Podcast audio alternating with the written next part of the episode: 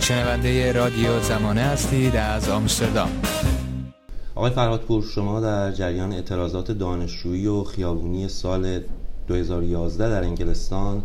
گفتید که این شکل از حمله به فروشگاه ها و تصرف کالاها به نوعی شاپینگ سوسیالیستی است یک جور خرید سوسیالیستی و گفتید در واقع چنین کنش یه به معنای نوعی خرید ایدئال و نامحدود جوانانه. آیا هنوز و در ارجاع به اون چیزی که این روزها در آمریکا در چند روز گذشته اتفاق افتاده حاضرید همین عبارت شاپینگ سوسیالیستی رو به کار ببرید؟ اصولا منظورتون چیست از این عبارت؟ در آغاز یک نکته خیلی کوتاه رو اشاره کنم بر اساس تجربه خودم از سخنرانی ها و نوشته ها و مصاحبه ها در اینترنت و بحث های دیگران. که در هر موردی مثل همین مورد ما در یک فضای زمانی حدودا یک ساعته به یک مسئله می‌خوایم بپردازیم که ابعاد گوناگون تاریخی فلسفی اقتصادی ژورنالیستی داره که هر کدومش می‌تونه به ده ها سوال بیانجامه و به بحث های مختلف دامن بزنه. من مایلم این تذکر قبلی رو بدم که در این فرصت محدود اصولا نمیشه به تمام سوالات پرداخت و هر بحثی برای اینکه اصلا معنا و مفهومی داشته باشه باید یک منطق درونی رو دنبال کنه و این به ناچار یعنی به یه سری پرسش ها یه سری جوانه به این پدیده به پردازه و از خیلی از مسائل دیگه صرف نظر کنه. و فکر کنم توی این بحثم همینطور که حالا پیش خواهد آمد خواهیم دید که ما به ناچار از روی خیلی از پرسش ها مجبوریم سریع بگذاریم و خیلی از پرسش ها رو اصلا مطرح نکنیم. بنابراین اگر انتقادی هست پرسشی هست نظری هست باید در ارتباط با منطق درونی خود این بحث مطرح بشه. و در یه ساعت نمیشه. حتی در مورد این پدیده خاص به همه ابعاد و جوانب پرداخت. حالا برگردم به سوالی که شما مطرح کردید. بله من در اون سال این اصطلاح شاپینگ سوسیالیستی رو به کار بردم. منظورم هم دقیقا همین شکلی از خرید بود که تابع قواعد و مقررات سرمایداری نیست و منظورش هم دقیقا برمیگشت به تجربه کسایی که برحال در فروشگاه های بزرگ که برخیشون هم خیلی لوکسن و اجناس گرونی هم دارن برحال بدون پرداخت پول یک جنسی رو برمیدارن و میان بیرون. و از این نظر مسلمه که این خب به لحاظ قانونی جرمه ولی در این حال فکر کنم تقریبا هیچ کسی پیدا نشه که لاقل فکر این به ذهنش خطور نکرده باشه و تعداد زیادی از افراد هم فکر کنم لاقل یکی دو بار در عمرشون یک جنس کوچکی رو برداشتن حالا آگاهانه یا حتی به صورت نیمه آگاه بدون پرداخت پول اومدن بیرون. و در اون روز هم به هر حال بحث من دقیقا مثل همین مورد در شورش هایی که در لندن رخ داده بود برخورد به ویژه رسانه ها به این قضیه برخورد خیلی ظاهرا اخلاقی و قانونی بود که اصلا با اهمیت اقتصادی ماجرا هیچ تناسبی نداشت. و کاملا روشن بود که یه جور اخلاقیات سرمایه دارانه رو به عنوان وحی منزل می‌خوان به همه تحمیل کنن و منم اتفاقا دقیقا به شکل عکس العمل متقابل می‌خواستم تحریک کنم و نشون بدم که نه ماجرای خرید و فروش کالا یا سوپرمارکت های بزرگ فروشگاه های مجلل چیزی نیستش که همیشه وجود داشته و همیشه وجود خواهد داشت. امر طبیعی هم نیست و از غذا اتفاقا به لحاظ حتی اخلاقی هم نگاه بکنیم عملکرد خود این نظام اقتصادی اصولا فشاری که روی مصرف به ویژه مصرف بیفایده میاره نظام تبلیغاتیش گره خوردنش با میزان حقوق و دارایی افراد و انواع و اقسام بیعدالتی ها و نفرت ها و در واقع تروماهایی که از این لحاظ ایجاد میشه به ویژه در جوانان و طبقات فروده است که قدرت خرید ندارن و صبح تا شب بمباران میشن توسط در واقع نظامی که خرید کالا به این شکل مصرف بیمعنای پول رقابت بر سر برند هایی که همه در نهایت یکی هستند و اصولا مصرفگرایی بی حد و هست رو به یه جور وظیفه دینی تبدیل کرده. به نظر من اتفاقا تو ذوق این به اصطلاح استوره حاکم و مسلط زدن و زیر پاشو خالی کردن حداقل کار به انتقادی و سیاسی بود که در اون لحظه می‌شد کرد و این تازه جزء خیلی کوچکی بود از هواداری از به هر حال شورش فقرای شهری در لندن. که مثل همه جاهای دیگه دنیا قربانیان در واقع همین نظام هستند و هیچ وقتم به مصائبشون رسیدگی نمیشه برای اینکه قربانیان سیستماتیک هستن قربانیانی هستن که صرف نظر از خشونت ظاهری حالا برخورده با پلیس یا قانون به صورت روزمره دارن مورد تبعیض قرار می‌گیرن مورد استثمار قرار می‌گیرن و در یه زندگی گیر کردن که هیچ راه خروجی ازش نیست و دفاع از جنبش اونها و سایر جنبش های حال مردمی علیه سرمایداری موجود چه در غرب چه در بقیه جاهای جهان به نظر من وظیفه هر کسیه که با تفکر مثلا سر و کار داره. و منم در اون روز دقیقا بر همین اساس این میشه گفت پرووکاسیون سیاسی رو انجام دادم و هنوزم معتقدم که تو اصطلاحی که گرفت و خیلی هم خوب خورد تو نشانه و معلوم شد که واقعا هدف و نقطه دردناک رو من تشخیص داده بودم و به خوبی در اون لحظه به هدف زدم و میشه گفت امروزه هم باید دقیقا با یه همچین زبان و بیانی به سراغ وضعیت موجود رفت. راجع به همین نقطه دردناک و هدف حرف بزنیم سوالی که برای من هست اینه که چرا قارت چند تا فروشگاه اینقدر سر و صدا و واکنش عمومی برانگیخته در شرایطی که هر روز اشکال نظامند قارت اختلاس در مقیاس بسیار بزرگتر رخ میده و برای آگاهیشون هم احتیاج به ویکیلیکس نیست و اخبار اون هر روز منتشر میشه. بله دقیقا نکته خیلی اساسی و مهمی روش انگشت گذاشتید چون به لحاظ اتفاقا اقتصادی کل این ماجراها اصلا آتش زدن سه تا فروشگاه تو لس آنجلس و دو تا تو میلان نم فلان داروخانه پنج تا ماشین پلیس اینها همه رو جمع بکنیم. ضرب در هزار هم بکنیم به اندازه یک دهم فرزن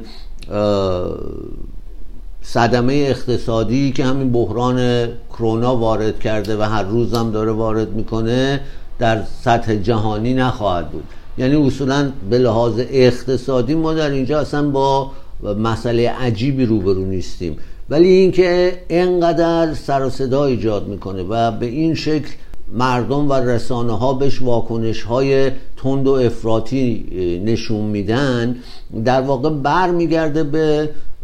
ماهیت و ذات نمادین اصلا این پدیده که به نظر من حالا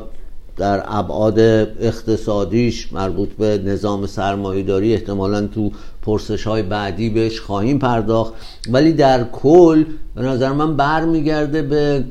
اینکه اصولا تصور رایج به ویژه در کشورهای پیشرفته در اروپا و آمریکا نزد طبقات متوسط مرفه از یک جهان تراتمیز و سالم و درستی که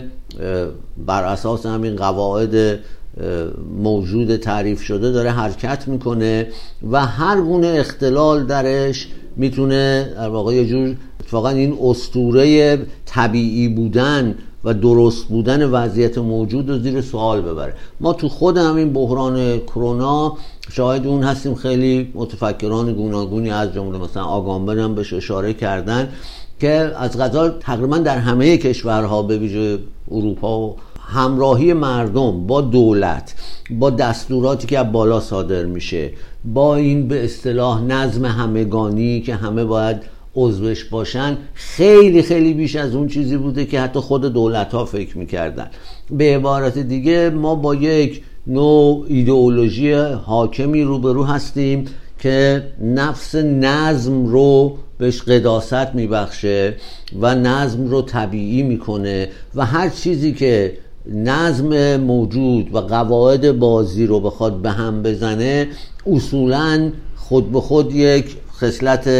تحریک کننده و انفجاری به خودش می‌گیره. این به نظر من اگه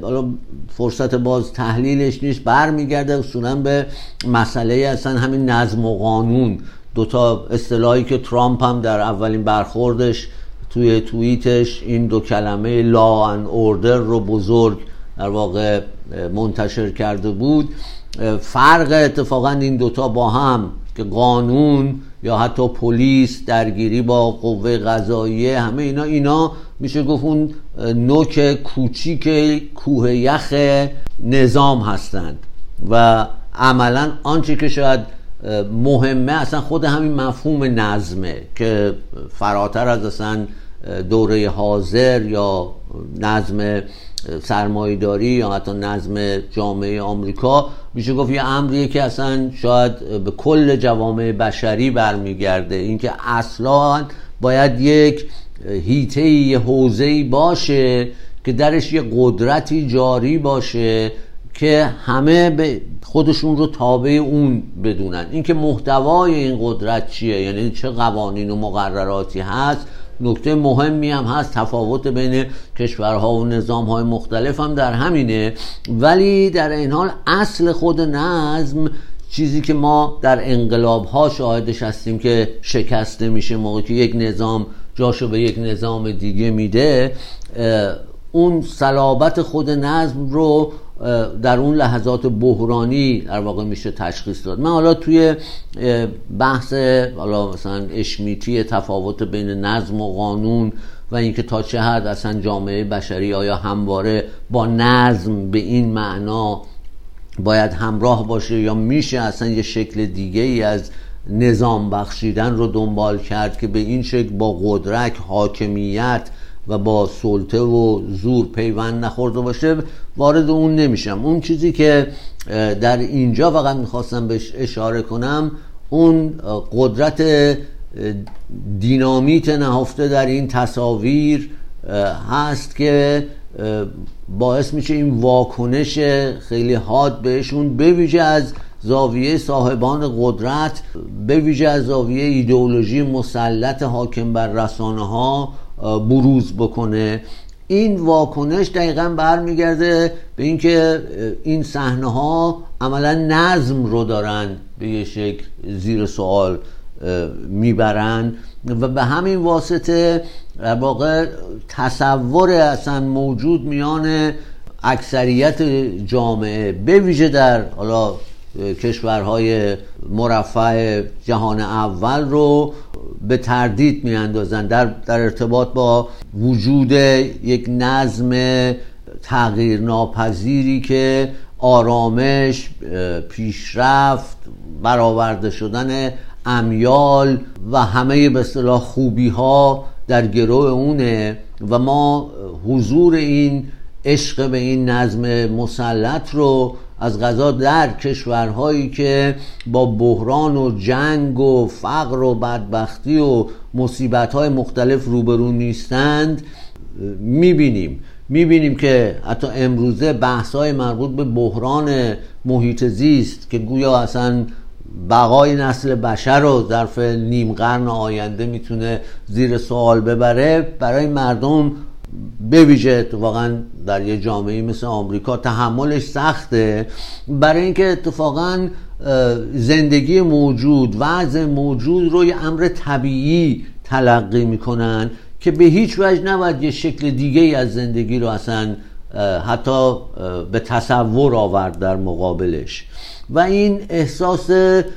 راحتی در خانه بودن تعلق به این نظم که گفتم مشخصه اصلی نظام سلطه است در جهان امروز این اون نکته است که در واقع با غارت متزلزل میشه و این نکته است که باید حالا در طی بحث بتونیم به ویژه در مورد جامعه آمریکا بیشتر بازش کنیم. قبل از پرداختن به جامعه آمریکا شما اشاره کردید به وضعیت کرونایی و اسای آگامبن. ما امروز در دورانی در دوران کرونا در شرایطی به سر می‌بریم که شاهد میل و اشتیاق همهگیر نسبت به دولت احیای قدرت دولت هستیم. تقاضای عمومی وجود داره که دولت سریع موثر و قاطع عمل کنه و در خط مقدم باشه. و در این حال ما می‌بینیم که مقامات دولتی دولت مردان از تعابیر جنگی استفاده می‌کنند رئیس جمهور آمریکا در همینطور نخست وزیر بریتانیا و بسیاری دیگر از دولت مردان از جنگ با ویروس ناشناخته حرف می‌زنند. چه اتفاق میفته مردمی که تحمل شنیدن خبر تغییرات آب و هوایی رو ندارن بحران محیط زیستی رو ندارن براشون مسئله قارت انقدر برجسته میشه؟ نسبت به این ادبیات جنگی هیچ واکنشی ندارن و براشون به نظر طبیعی و نرمال به نظر بیاد. خب در ادامه همون صحبت گفتم این ناشی از در واقع عادت کردن اونها به یک جهان جا افتاده است که شاید از این لحاظ باید به هر حال برگردیم به تاریخ معاصر به تجربه تاریخی و رسوب این تجربه در روان و زندگی روزمره جوامع بویژم که گفتم طبقات متوسط و مرفع در جهان اول. و از اون طریق در واقع ببینیم که کل مسائل چه در ارتباط با سرمایه چه دولت نهایتا برمیگرده به آنچه که به عنوان نظم طبیعی تحمیل شده و در واقع آن چیزی هم که ما امروزه در قالب انواع ایدئولوژی های سیاسی یا اقتصادی می‌بینیم برای مثال بحثای اقتصاد نئولیبرال به چه شکل تبدیل به یه نیروی قدرتمند تاریخ ساز شده. از آنجا که به مدد همین علم شمردن اقتصاد این نوع برخورد به عنوان جزی از همین نظم به خورد مردم داده شده. یعنی اینکه خوشبختی مساویس با رشد تولید ناخالص داخلی. اینکه آقا این رشد چگونه توضیح میشه و مواهبش به کیا می‌رسه به کیا نمی‌رسه دیگه مطرح نمیشه. خوشبختی یعنی نبود تورم و نبود کسری بودجه. و این اساس است که کلی سیاست های ریاضتی بر مردم تحمیل میشه بیمارستان ها مدارس مراکز فرهنگی همه بودجه هاشون قطع میشه و ما می‌بینیم که در کشورهای مثل یونان و جاهای مختلف مردم چه فقر و بدبختی رو به خاطر چند دهه همین نسخه های بانک جهانی و صندوق بین المللی پول تحمل می‌کنن. دقیقا به خاطر اینکه این ایدئولوژی مسلط خودش رو به عنوان جزی از همون نظم طبیعی جا می‌زنه و برای همه پذیرفته است که همین است که هست و به جز این اصولا شکل دیگری اصلا نمیشه عمل کرد. یه بحران قوی و سراسری لازمه مثل همین بحران کرونا که یهو همه اینا رو ببره زیر سوال. و یهو ما متوجه میشیم نه آقا اصلا لازم نیست کسری بودجه که دولت می‌تونه در واقع حتی اجاره و حقوق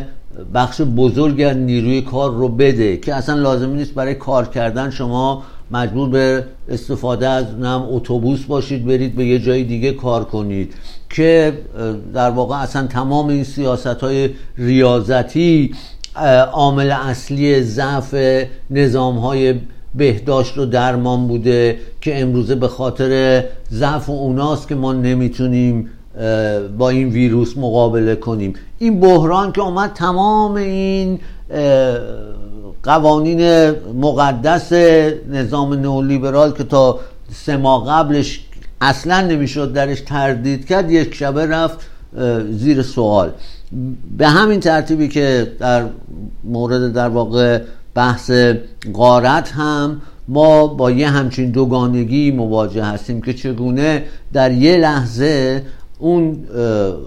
بازی تعیین شده ای که اصلا طبیعی فرض میشه و هیچ چیزی جزون اصلا ممکن نیست زیر سوال میره با کنش مشخص یه عده آدم. و همین هم هستش که موجب در واقع بروز این همه واکنش های خشمالود میشه برای اینکه اون تصور طبیعی شده از جهان و اصلا اینکه زندگی یعنی چی چه چیزی خوبه چه چیزی بده چه چیزی ممکنه چه چیزی ناممکنه با یه همچین کنش رادیکالی در یک آن شکسته میشه و تغییر پذیریش و تاریخی بودنش و غیر طبیعی بودنش آشکار میشه و رو میاد. که این رو میشه توی بحث تاریخیمون بیشتر بازش کنیم.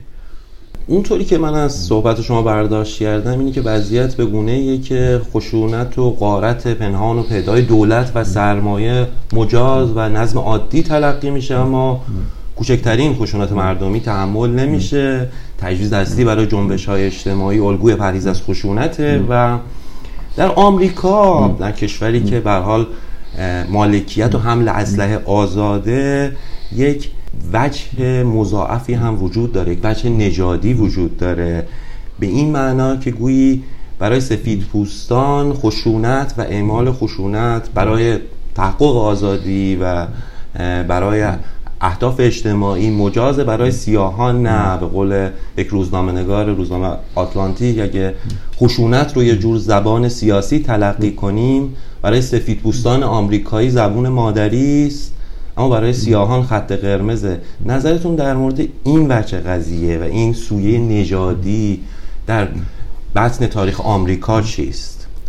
بله این دقیقا نکته است که حالا باید بهش بپردازیم. بعد از این بحثی که در مورد نظم شد این بحث رو باید در واقع به زبان تجربه تاریخی ترجمه کنیم و مستلزم اینه که یه مقداری به هر حال از خود حالا این بحث قارت فاصله بگیریم ریشه های تاریخیش رو دنبال کنیم و بعد برسیم به حالا باز دوباره خود این پدیده مشخص ستیز نژادی و برخوردهای گوناگون با این پدیده در امریکای امروز. به طور کلی اگه بخوام خیلی حرف خودم رو خلاصه کنم من خب از وجود یه تصوری از یه جهان طبیعی و آرام حرف زدم که مساویس با آنچه که ما بهش امروزه میگیم نظام سلطه نظام سرمایه و البته فراتر از حالا اون بحث کلاسیک مارکسیزم سنتی انواع نیروهای دیگه عمدتا مربوط به دولت نظم حکومتی و البته تفاوت های جنسیتی قومی نژادی دینی که همه اجزایی از این نظم سلطه هستن و این نظم رو نمیشه فقط به مسئله تولید و اقتصاد به اون شکل سنتیش فروکاست. ولی در بطن این نظم ما دقیقا با طبیعی شمردن جهان موجود روبرو هستیم که گفتم این برای مردمان عمدتا طبقات مرفع جهان اول کشورهای اروپایی و آمریکا یه امر بدیهی شمرده میشه. برای اینکه در واقع ما الان بعد از پایان جنگ جهانی دوم حدود هفتاد ساله که در این کشورها عملا با یه جور شرایط آرام باز تولید جامعه همراه با رشد اقتصادی روبرو هستیم. حالا کاری ندارم که قیمت این رشد رو در واقع کشورهای دیگه پرداختن مبادله نابرابر مسئله قارت مواد اولیه و و و هزار و یک بحث دیگه. ولی در این کشورها ما شاهد این هستیم که عملا تصوری از جنگ از قحطی از فجایع اجتماعی از در هم شکستن این نظم روزمره مردم ندارن. و همه همونجور گفتم عادت کردن اتفاقا به یه جور مقدس شمردن سخنگوی اصلی این نظم که همون دولت سرمایهداریه دولت بورژوایی. و خب این عملا برمیگرده همونجور گفتم به هفتاد سال آرامش در شکل دهی به نظم جهانی موجود برای این کشورها. و این نکته در واقع ولی وقتی برگردیم می‌بینیم که خود این نظم خود این هفتاد سال که این تجربه رو ساخته و این تصور رو از طبیعی بودن نظم ایجاد کرده ریشه داره در اتفاقا تحولات دردناک نیمه اول قرن بیستم. جایی که ما جنگ اول رو داریم انقلاب روسیه رو داریم و جنگ دوم جهانی رو داریم و همراه با اینا انواع مبارزات و جنگ ها و درگیری های مربوط به جنگیدن علیه استعمار و امپریالیسم جنگ مثل ویتنام و غیره و غیره جنگ سرد بحران های گوناگون اقتصادی و فجایع مربوط به فقر و نابرابری که عمدتا در جهان به اصطلاح سوم تجربه شده. اون تصویری که ما از این نظم در جهان اول داریم و به ویژه جامعه آمریکا در واقع الگوی اصلی اون محسوب میشه اگه برگردیم به تاریخچه خود آمریکا می‌بینیم که گذشته از حالا خود تاریخچه طولانی تر اصلا شکلگیری آمریکا توی همین تحولات حتی مربوط به جنگ نیمه اول قرن بیستم هم جامعه آمریکا عملا به خاطر دلایل گوناگون جغرافیایی و تاریخی یه جور نقش رهبری کننده رو به عهده گرفت به لحاظ نظامی به لحاظ سیاسی به لحاظ اقتصادی به لحاظ رشد علم و تکنولوژی عملا شد یه جور پلیس جهان رهبر جهان شد الگویی برای بهشت. آمریکا جایی که همه می‌خوان به اون مرو در واقع مهاجرت کنن. جایی که کار فراوان ثروت تولید میشه. همه آزادند و امکان رشد و توسعه برای همه کس فراوان و موجود است و که از خیلی جهات هم در به لحاظ اتفاقا فکچوال در سنجش با خیلی از کشورها به ویژه کشورهای آسیایی و افریقایی این حرفا کاملا درسته. در متن زندگی واقعی. ولی نکته اصلی که چگونه آمریکا به این مقام رسید و تونست اصلا سبک زندگی آمریکایی رو به عنوان همین شکل اصلی این نظم طبیعی جا بندازه و بشه اصلا الگوی منطقی زندگی برای نه فقط اروپایی ها بلکه برای چینیا، ژاپنیا و همه آسیا و آفریقا. بخشش گفتم اتفاقا برمیگرده که توی این تحولات نیمه اول قرن بیستم در واقع آمریکا قیمت خیلی کمی پرداخت. اروپا دو بار ویران شد و انقلابات متعدد درش رخ داد. نزاهای طبقاتی تند و تیز درش رخ داد. ولی آمریکا اتفاقا تو همه این تلاطمات برنده اصلی و نهایی بود. بدون اینکه هیچ هزینه و تجربه دردناکی رو پشت سر بگذاره. از این لحاظ اتفاقا این نیمه اول قرن بیست به یه لحاظ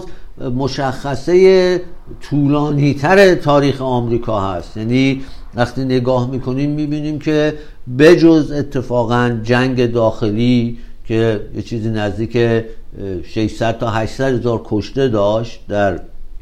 اواخر قرن 19 در آمریکا ما هیچ پدیده دردناک هیچ جنگ انقلاب انفجار به همریزی سراسری تو کل تاریخ چند 250 ساله آمریکا سراغ نداریم. در واقع عملا میگم وضعیت جغرافیایی و طبیعی یه قاره پر از امکانات و مواد اولیه بوده که از اون ور هم به نظر میاد نیروهای برجسته در واقع همه اروپایی افراد چه مبارزی که پیشگامان کشف مرزهای جدید بودن اومدن و بر اساس آزادی فردی این بهشت رو در اونجا ساختن. ولی اگه اتفاقا برگردیم می‌بینیم که داستان آمریکا هم مثل کل داستان سرمایداری و قرن بیستم عملا ریشه در همون تناقض و درگیری و فاجعه داره. منتها این فجایع روشون سرپوش گذاشته شده و هر بار اتفاقا توی بحران ها که این زخم های پنهان دو مرتبه آشکار میشن. در مورد آمریکا اگر دقت کنیم می‌بینیم که از غذا ساخته شدن این بهشت مدرنیته که درش سوسیالیزم تا همین امروز هم فوش محسوب میشه و ما اصولا با یه طبقه کارگر سازمان یافته روبرو نیستیم. با مبارزات طبقاتی روبرو نیستیم ولی گره خوردن در واقع نابرابری استثمار و خشونت کل نظام حکومتی با مسئله نژادی امری است که اصلا برسازنده این هویت آمریکایی است. این چیزی است که شاید کسایی که اونجا زندگی نکردن براشون سخت تجربهش که چگونه مسئله نژادی و نجات پرستی صرفا یه امر اخلاقی یا ایدئولوژیک سیاسی نیست. جزئی است اصلا از فرایند تاریخی شکلگیری آمریکا و بیهودم نیست که تنها تجربه مهم تاریخیشون یعنی همون جنگ داخلی دقیقا باز با مسئله نژادی و بردگی سیاهان نسبت داره. خود این مسئله نژادی رو وقتی دقت کنیم بهش می‌بینیم که آقا بحث نج... بردگی در آمریکا نتیجه فرایند در واقع همین جهانی سازی سرمایه بود. و ما در طی این ساخته شدن این الگوی پیشرفته از نظم نوین جهانی اتفاقا با همه اون تناقضات سرمایهداری که مارکس بهش اشاره کرده بود روبرو میشیم. شما می‌بینید که انتقال سیاها از آفریقا به آمریکا یک اصطلاح تجارت پرسودی بود که هلندیا و پرتغالیا شروع کردن بعد انگلستان در اون ساختن امپراتوری جهانیش همه اینا رو از آن خودش کرد و این رو اصلا به عنوان یک تجارت پرسود به راه انداخت. از اون ور قوانین در واقع باز استعماری آمریکا بود که اجازه می‌داد زمین های بومی گرفته بشه از افراد بومی به کمک وام هایی که در همون اوایل قرن 19 هم بانک های انگلستان می‌دادن این زمین ها تبدیل می‌شد به یاری همین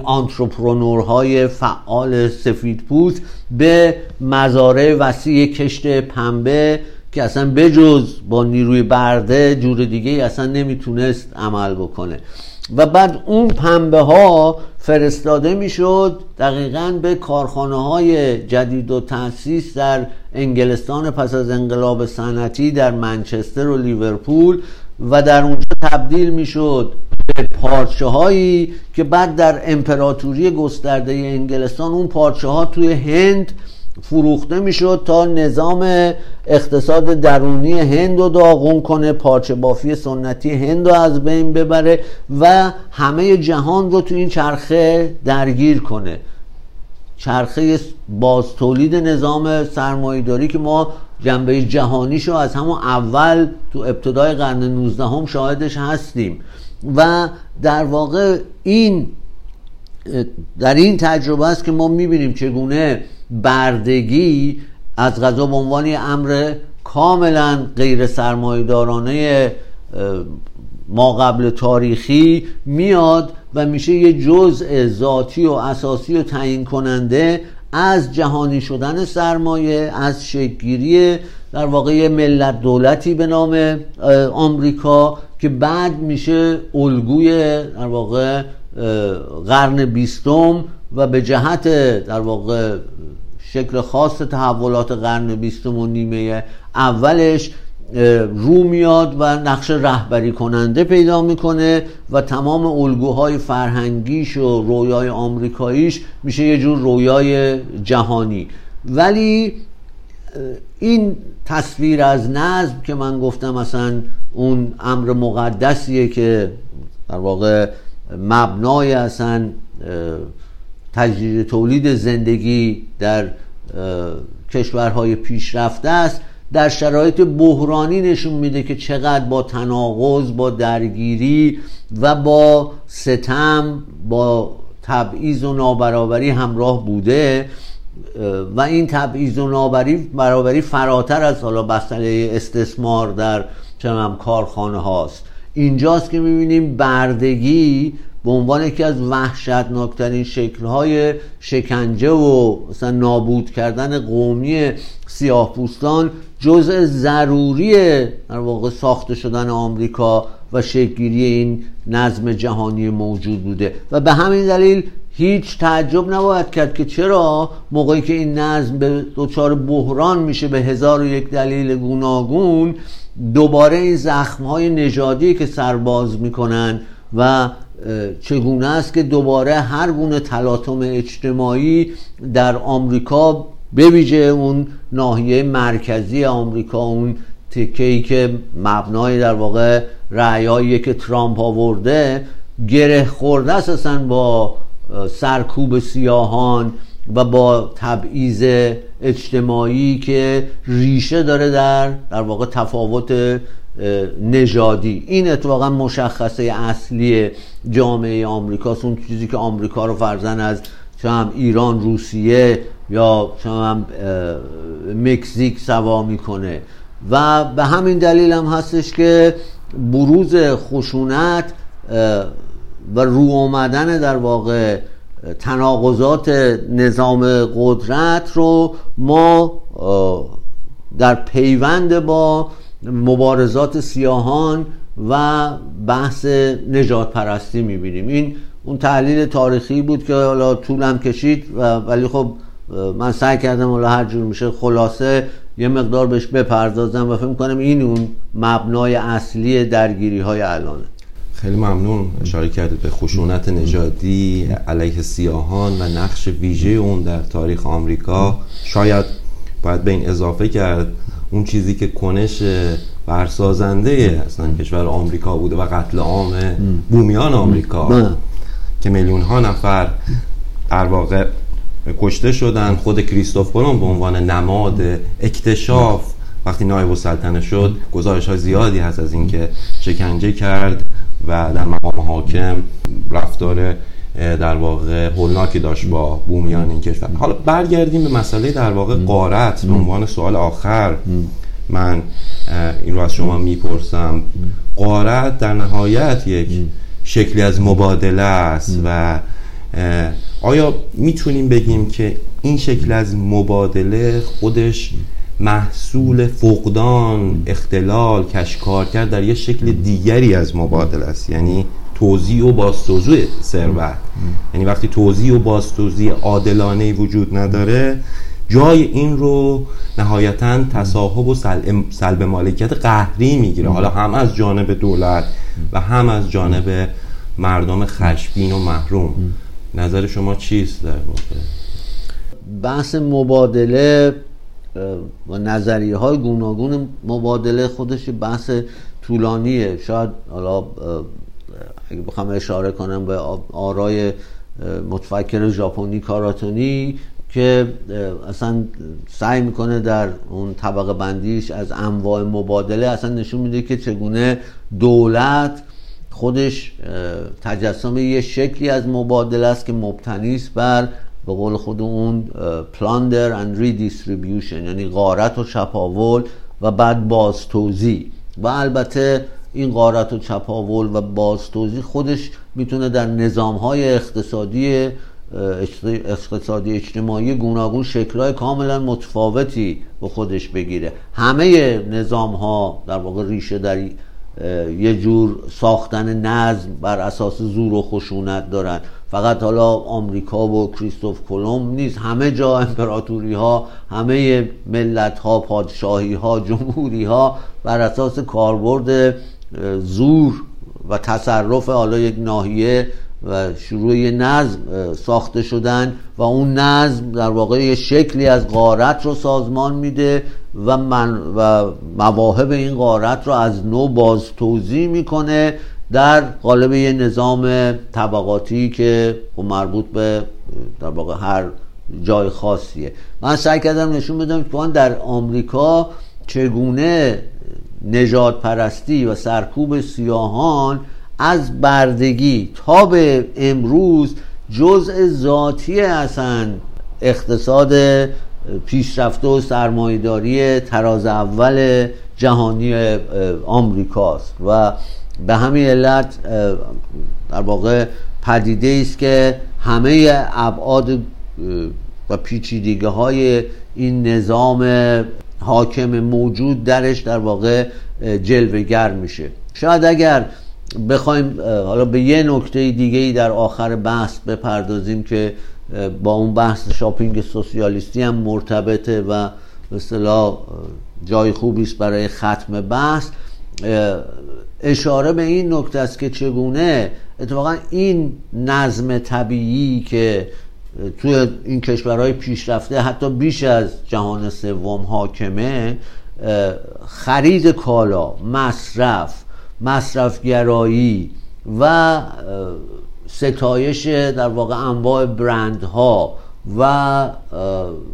ساختن زندگی روزمره بر اساس یک نظام تبلیغات و آگهی رو به عنوان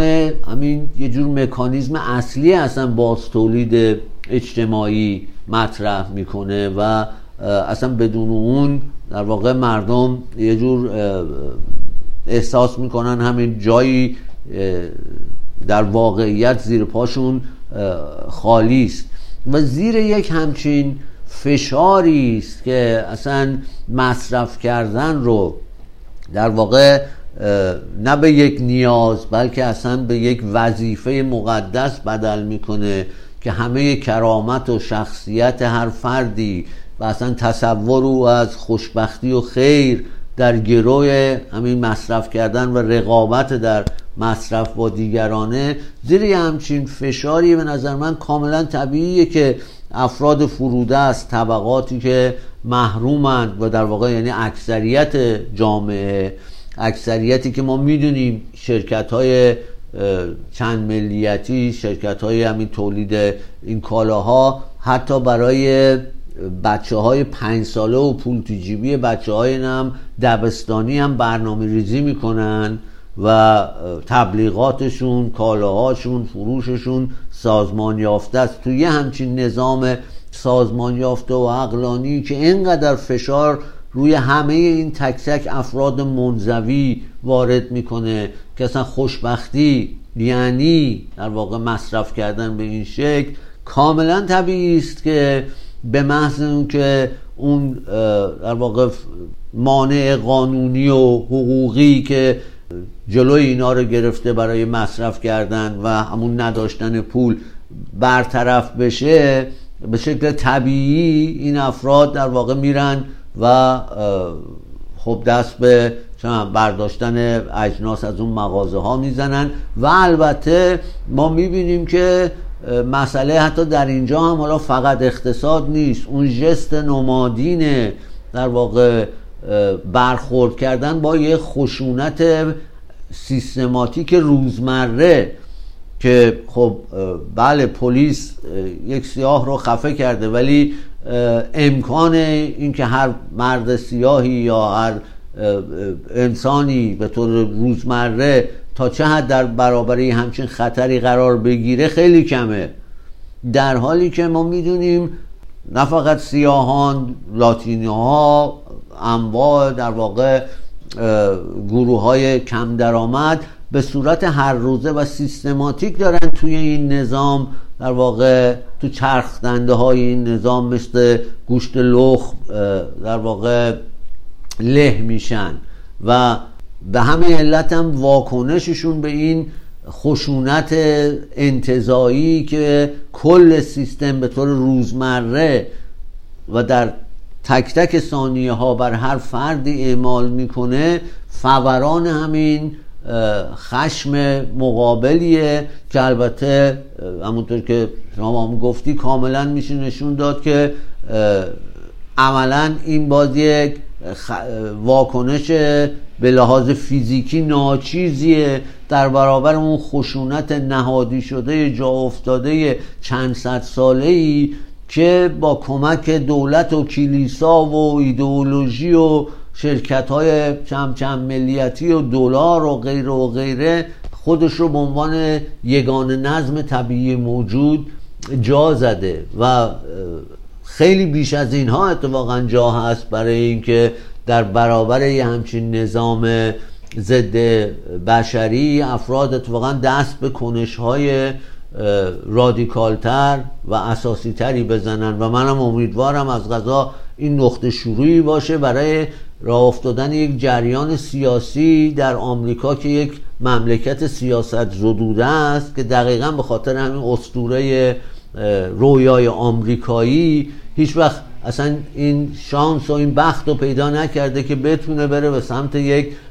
مبارزه اجتماعی مردمی سازمان یافته اقلانی و سیاسی که